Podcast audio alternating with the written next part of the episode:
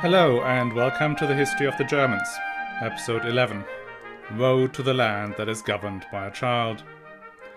Last week, we watched the unlucky Otto II stumble through his 10 years of imperial rule, suffering defeat and loss of the eastern parts of Saxony to the Slavs. Otto II died on December 7, 983, in Rome of malaria. And whilst Otto II lay on his deathbed, his three year old son Otto was travelling a thousand miles north to Aachen for his coronation as king. Otto had been elected king a couple of months earlier in Verona by both the German and the Italian nobles. When Otto reached Aachen on Christmas Eve or Christmas Day 983, he he's crowned king by both the Archbishop of Mainz and the Archbishop of Ravenna the respective leading churchmen of Germany and Italy. It all looks as if we finally have a ruler over a joint German and Italian Reich. But not so. All this happened 16 days after his father had died, though nobody knew that during the ceremony. Literally, on the same day, the messengers arrived with news that Otto II had died in Rome. You can almost imagine the riders banging on the church doors while inside the crown is put on the toddler's head. As we will see, that was extremely lucky for young Otto, now King Otto III. Having been anointed and consecrated properly has moved him from the realm of mere mortals into a higher level of human being, a ruler that has been chosen by God. How much that matters, we will see. Otto II had been just 28 years old when he died, his death was certainly unexpected. But when we look back at previous expeditions to Rome, the Kaisers were always concerned about the risk of unexpected death in battle, or more likely from disease. I mentioned before that Rome was a malaria infested swamp where northern warriors tended to fade away like gelato in the summer heat. That concern about an unexpected death drove Otto II's coronation at the age of six and was probably a driver behind the decision to have little Otto III crowned when he was only a child. The one good thing about the timing of Otto II's death was that most of the magnates of Germany were in Aachen for the coronation when the news arrived. That meant they could make a decision on what to do next. Little Otto III could obviously not rule in his own capacity and needed a guardian or guardians until he comes of age. Who should be this guardian or these guardians? According to Germanic law, the closest male relative would automatically be the guardian. Now let us think about who is Otto III's closest male relative. His father, Otto II, had only one half brother, Ludolf, who already died in episode 5. Ludolf himself had a son called Otto, who was later made Duke of Swabia and Bavaria. That Otto had died in the last episode without a male heir. That means we need to go up one level to the brothers of Otto the Great. Only one of them had a male descendant, and you guessed it, that closest male relative of Otto III is none other than Henry the Quarrelsome. And therefore, in line with law and customs, the German barons decided the Quarrelsome should become the guardian of little Otto III and sent for him. That was on December 26th. When the German nobles took this decision, Henry had spent most of the last ten years incarcerated for treason against Kaiser Otto II. The length of his incarceration was extreme by the standards of the time. Henry's punishment looks even harsher when you compare it to his co conspirators, who have got back into the royal favour, and one of them was even given Henry's old duchy of Bavaria. Moreover, his branch of the royal family still held the view that they were cheated out of kingship by Otto the Great, who was born the son of a duke, whilst their ancestor was born in aula regis, i.e., the son of a king. Despite all that backstory, the German nobles voted for Henry as guardian and therefore de facto ruler of the country. Nobody in their right mind could have expected Henry to have any warm feelings for his cousin twice removed. They did not even care that of all the people in the world, Henry the Quarrelsome was the last one Otto II would have wanted as guardian for his son. So why did they do that? Two reasons spring to mind.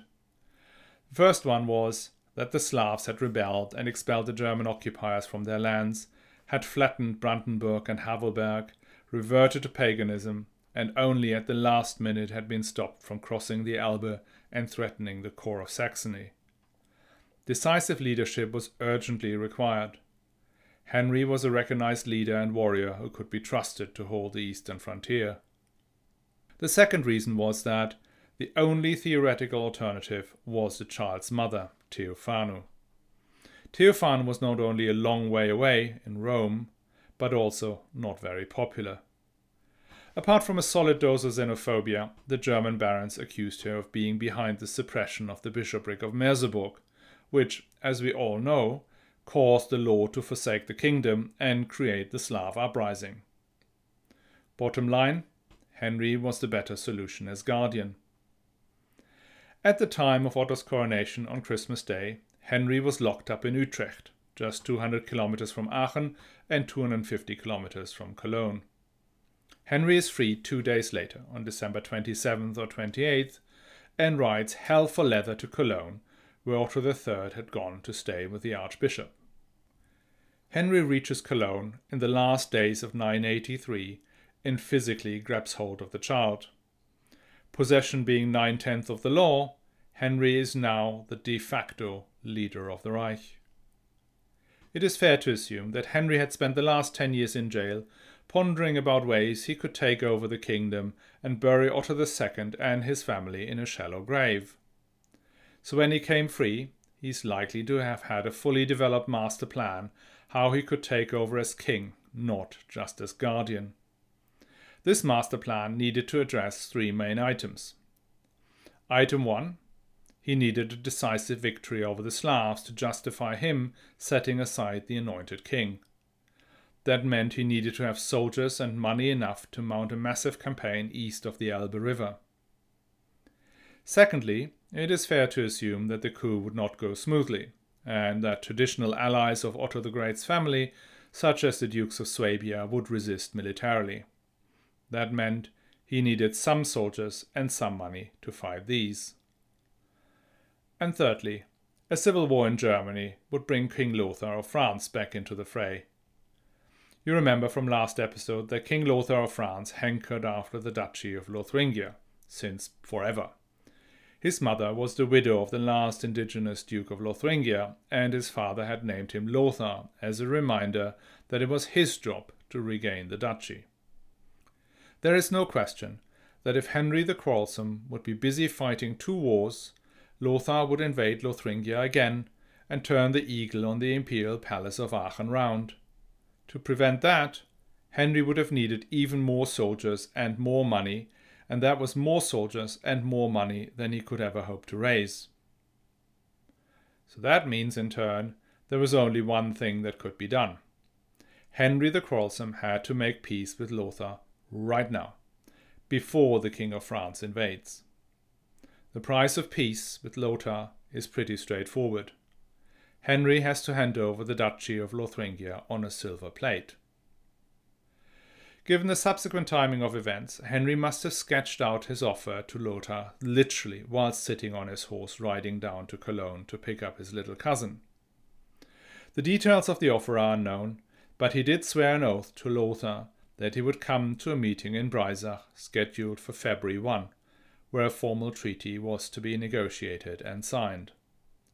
At this point, the chances for little Otto III to become ruler, or to be frank, making it to adulthood at all, look pretty bleak. If Henry can keep the Western Front calm and throw the majority of his forces against the Slavs, he would get the level of support needed to shut down the Ottonian party and push little Otto III aside. Otto III's only hope now is his mother the Byzantine princess Theophanu. She was last seen at Otto II's deathbed in Rome. After Otto's death on December 7th, the situation in Rome had become extremely volatile, extremely quickly. The once so obedient bishops and counts rapidly disappeared back to their homelands to hunker down and see what will happen next. The Roman population grew restless. One of Otto II's last acts had been to appoint his Arch Chancellor for Italy as Pope John XIV. John XIV had not really been elected by anyone other than Otto II, and hence had no friends or supporters in the Holy City. He barricaded himself into the Lateran palace, waiting for the end. In other words, Rome was not safe for Theophanu. But where should she go? And who could she rely upon? Northern Italy was convulsed by raids on the members of the pro Ottonian party, and nobody knew what was going on in Germany. There was one other member of the Ottonian family still in Rome, Matilda, sister of Otto II and abbess of Quedlinburg. Whilst Theophanu had little standing amongst the German barons, Matilda was as close to the top of the pyramid as you could get. She was the granddaughter of Saint Matilda, her predecessor as abbess of Quedlinburg. The convent of Quedlinburg was not only one of the richest abbeys in the empire and a major landowner, but also home to King Henry the Fowler's grave making it the spiritual center of the whole dynasty.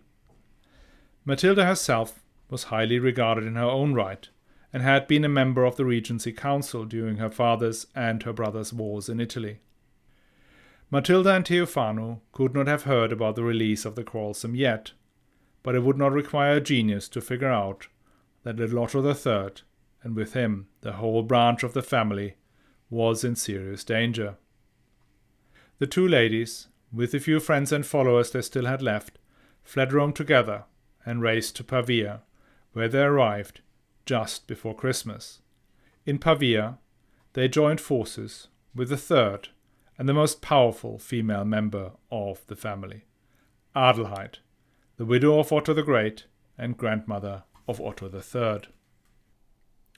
Allegedly, Theophano and Adelheid had never seen eye to eye in the past, and some historians suggest that Theophano may have been instrumental in the estrangement between Adelheid and her son Otto II, but now, as the dynasty itself was under threat, both sides let bygones be bygones. The last piece of the jigsaw came in the person of Gerbert of Aurillac. Gerbert was the towering intellectual and polymath of 10th century Europe.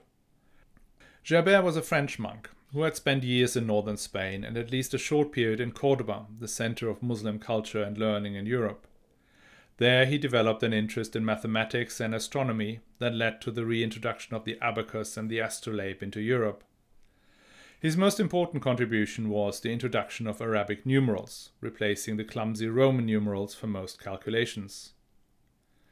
He had access to the writing of antiquity, including Cicero, Virgil, and Boethius, he was familiar with Aristotle and the main elements of Greek philosophy. He wrote treatises on logic and reorganized logical and dialectic studies. Moreover, he was an accomplished musician who constructed several organs. His connection to the Ottonian family came when he was recommended as a tutor for Otto II in 970.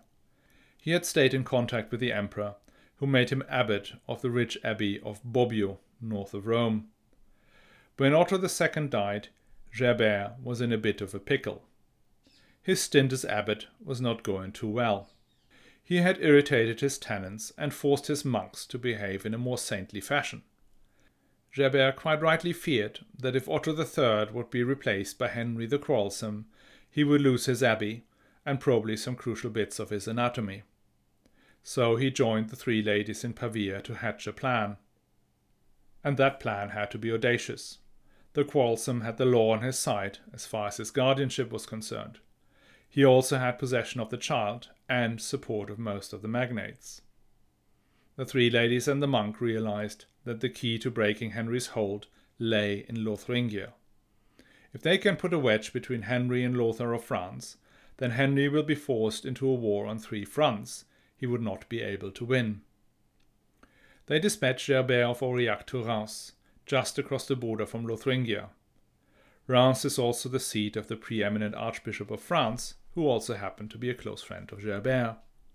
Gerbert gets busy organizing resistance to Henry's plans in Lothringia. He wrote letters to all and sundry, pointing out that Henry was not just becoming little Otto III's guardian, but wanted to make himself king in his place. Henry thought that, with the royal child under his control, he could take hold of Lothringia quite easily. That worked in so far as the two archbishops of Cologne and Trier were concerned, but failed to convince a number of the important counts. It crucially misread the position of the Duke of Lower Lothringia, Charles, who was Lothar's arch enemy, going back to some slander he had directed at Lothar's wife. And Gerbert's letter made the locals suspicious.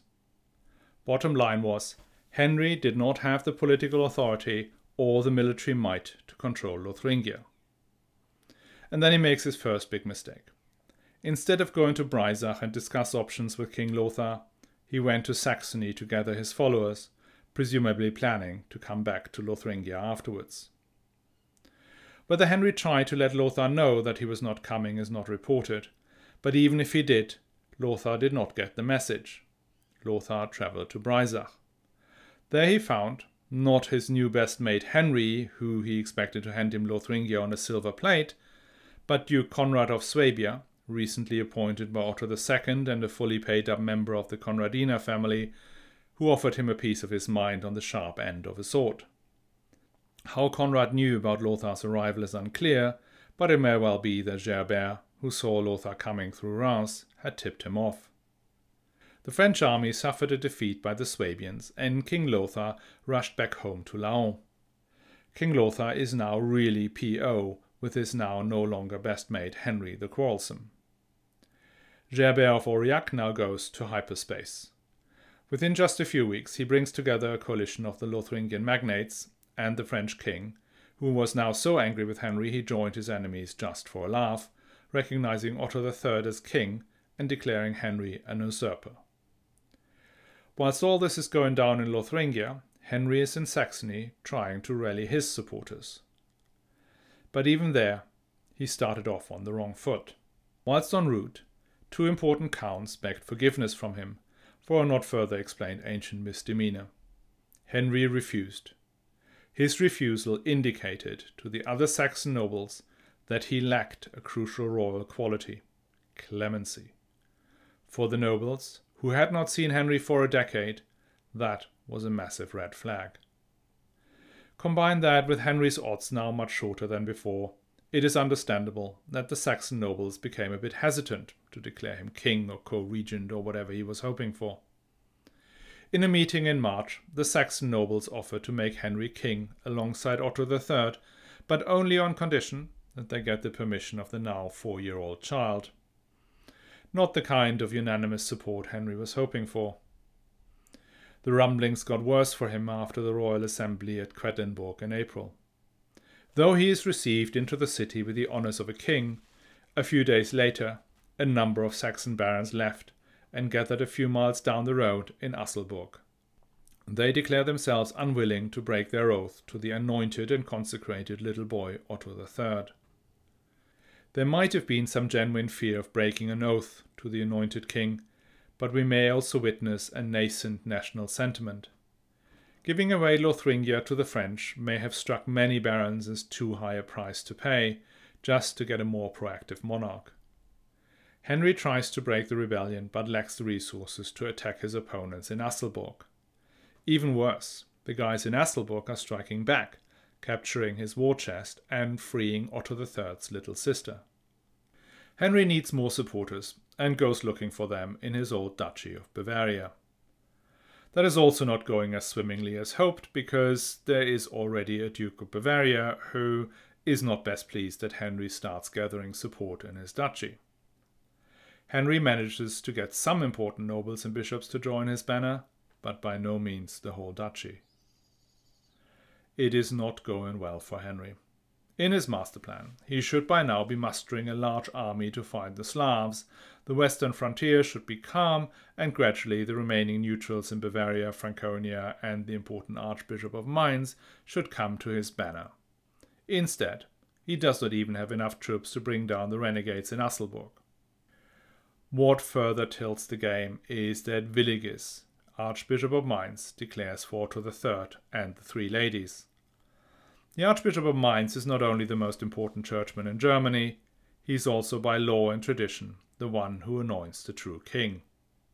Willigis had anointed Otto III, and when Henry declared his intention to cast Otto III aside, it challenged the Archbishop's spiritual powers. Plus, Willigis was a very crafty operator and realized that Henry's chips were down. Willigis makes himself the ladies' champion and sends notice to Pavia that it is safe for them to come to Germany and claim the guardianship over Otto III. Henry still thinks his control of the child and the support in Saxony and Bavaria gives him the upper hand, and calls the opposing barons, led by Conrad of Swabia and Willigis of Mainz, to negotiate in Bürstadt in May. Negotiate they did, but despite all his charm and rhetoric, Henry cannot convince the barons of his claim to kingship. In the end, he realizes the only way to avoid a war that he would invariably lose was to promise to hand over the boy king to his mother when she comes to Germany in June. At a meeting in Rohr on the 29th of June 984, all the protagonists are finally in the same place. The three ladies, Empress Theophano, Empress Adelheid, and Matilda of Quedlinburg, the Archbishop Willigis, Gerbert of Aurillac, and Duke Conrad of Swabia, all for the Ottonian party. And on the other side, just Henry the Quarrelsome and his ward, Otto III. Henry had used the intervening weeks in an attempt to rally the Duke of Bohemia and his Saxon supporters, but finally realized that this would not happen. All he achieved was letting Meissen fall into the hands of the Bohemians.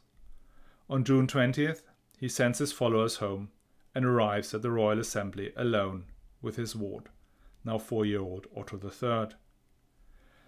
He may have given up hope to be made king alongside Otto III, but his hope was still to keep at least his guardianship. Under Germanic law, he might still have the right to the guardianship despite all that had gone on before. And that is where our friend Gerbert brings it home for good or ill. Gerbert argued that under Roman law, guardianship goes to the mother as long as she has not been remarried. And, Gerbert argues, Roman law applies here because Theophanu is a Byzantine princess and therefore subject to Byzantine, aka Roman law, and so is her son. That argument wins the day, albeit at a cost. The cost being that Otto III is now officially classed as a non German, a notion that ultimately sticks as he becomes more and more Romanoi.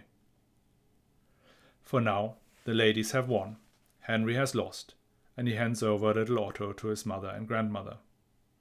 He tries for another year or so to gather supporters in Lothringia and Bavaria, but ultimately has little success. He even tries to bring King Lothar of France back into his camp, but in the end, he had to plead for forgiveness and succumb again to the three ladies and the boy king in Frankfurt at the end of that same year. Then, and only then, was he received back into the bosom of the family and had the Duchy of Bavaria, minus Carinthia, returned to him. At Easter the coming year, little Otto III held a coronation meal, where the major dukes, including Henry of Bavaria, had to serve him at table. Like his father, Henry was from then on no longer quarrelsome, but a loyal supporter of the boy king until his own death in 995. Control of the empire was put in the hands of a council of guardians, comprising Otto III's mother, the Empress Theophano, his grandmother Adelheid, Bishop Willigis of Mainz, and Bishop Hildebald of Worms. The issue of succession being resolved does not mean, however, that all problems are resolved. King Lothar had taken advantage of the mess and captured Verdun, the key border defense on the Meuse River. The Lothringian nobles remained unreliable, since they may not want to be French subjects, but have also little interest in being dominated by a German empire. The Slavs are riding high on their success in 983 and threaten the border cities of Merseburg and Hamburg. The Duke of Bohemia has a nice time in his newly acquired county of Meissen, and then there is Italy, with hostile popes and Otto II's policy in tatters. You may remember the hapless Pope John XIV, who was last seen cowering in the Lateran palace when Theophano fled to Pavia. Well, his end came quickly when bad Pope Boniface VII returned with Byzantine and local Crescenti support. Boniface VII put John XIV into the now well set up prison in Castel Sant'Angelo, where he died four months later of starvation or poison. That makes Boniface VII a member of a very exclusive club, the Club of Popes, who have killed more than one other pope. All these problems were laid on the feet of Theophano, our Byzantine princess, who chairs a regency council of the wiliest of prelates, her powerful mother in law, and a crooked Bishop of Worms. If you want to know how she manages that, tune in again next week. I hope to see you then. And if you enjoyed this episode, please tell others about this podcast. Maybe they will enjoy it too.